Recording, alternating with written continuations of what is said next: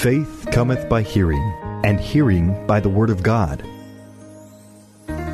It's time for Faith to Live By with Sue Taylor.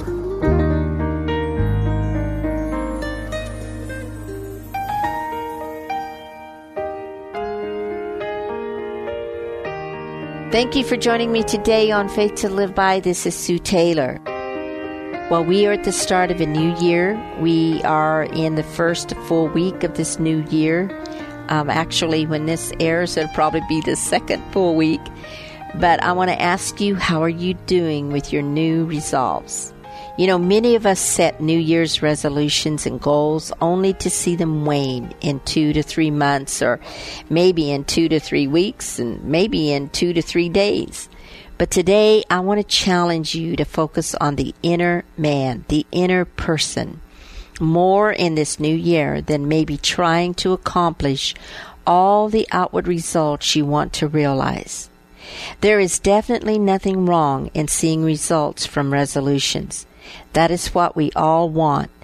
But maybe, just maybe, we need to put more emphasis on letting the inward character of Christ be more prevalent in our lives, and we will see the outward results we desire. In Colossians chapter 3, verses 1 through 17, I think should be the model prayer in starting off a new year. It's all about self discipline, and self discipline begins in the mind. The battle always begins in our thought life.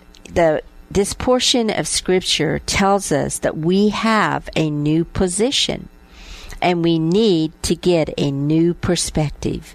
Maybe not to set so many resolves, but to really see who we are in Christ Jesus. Let's read this beautiful passage in Colossians chapter 3. If then you have been raised with Christ, there is, that's your new position. You're raised, beloved. It says, Seek those things which are above, where Christ is sitting at the right hand of God. Your new position in Christ gives you a new identity, a new name. We must focus our position on Christ. This is where it all begins. Are you tired of the old you? Well, today can start having, you can start having your identity in Christ. And beloved, you will have no identity crisis. We may at times not be sure of ourselves, but Christ is our total assurance. And I can assure you, He has no identity crisis. Begin this new year with a renewed thought life. Start thinking differently about yourself and other people. Renewing your thoughts take, takes practice. Beloved, if your thought life doesn't measure up to the standard of God's Word, you must cast down your old thoughts and think like Christ wants you to think. That is why the Word declares us casting down imaginations and every high thing that exalts itself above the knowledge of God. Let me give you a personal testimony regarding a thought life. I have been praying for an individual and their salvation to win them to Christ. But I've always seen this person very hard and callous. And the things of God, in fact, she has been very hard and callous toward. She has shunned me at times, for she knows my stand as a Christian, and has even made very sarcastic remarks regarding my faith. But I decided to start thinking and seeing her soften even toward wanting to spend time with me. Three days of changing my thinking of her in this area led to my spending a whole day with her, and it was good. It was a very good day with her. We need to start seeing unsaved people as saved and start thinking good thoughts about them don't just assume they will never change or, you know, acknowledge before God that Christ died for them too. Thirdly, in our new position, we have to recognize that our old life is dead, for it is, or it should be. Verse 3 says, For you died, and your life is hidden with Christ in God. Change doesn't happen John Maxwell, um, he states that if we maintain any way to return to the old patterns, that it gets harder and harder to come back to what is normal. Number four is we need to release past habits. Put off the old as if you are taking off and dumping an old garment. Verses 8 through 11 tells us, But now you yourselves are to put off all these anger, wrath, malice, blasphemy, filthy language out of your mouth.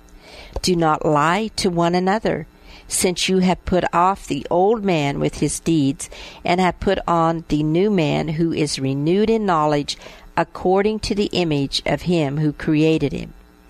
Lastly, replace old habits with new ones. Therefore, as the elect of God, holy and beloved, put on tender mercies, kindness, humility, meekness, long suffering, bearing with one another, and forgiving one another. If anyone has a complaint against another, even as Christ forgave you, so you also must do. But above all these things, put on love, which is the bond of perfection.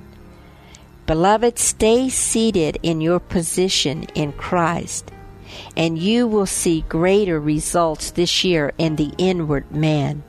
You know, resolutions uh, are not just about breaking physical habits, which that's that's a good thing, but many times, like this word just tells us, we need to put on habits of kindness and mercy and being humble and meek and long suffering or, or bearing long with someone and forgiving one another.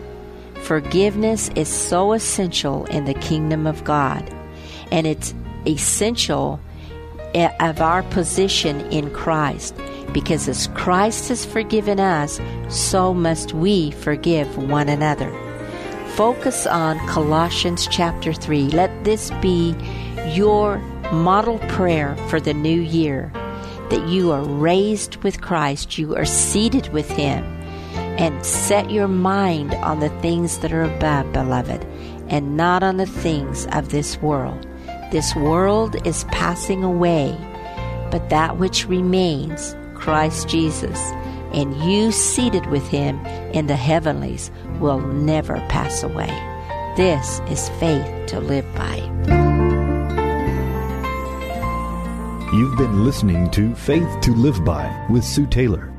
If you would like to write with your comments or to request a copy of this program for an $8 donation, write Sue Taylor, 10827 Highway 86 East, Neosho, Missouri 64850. Sue Taylor is a member of the KNEO team and a keynote speaker at several church and women's events throughout the four state area. To book Sue for your next event, contact Sky High Radio at 417 451 5636.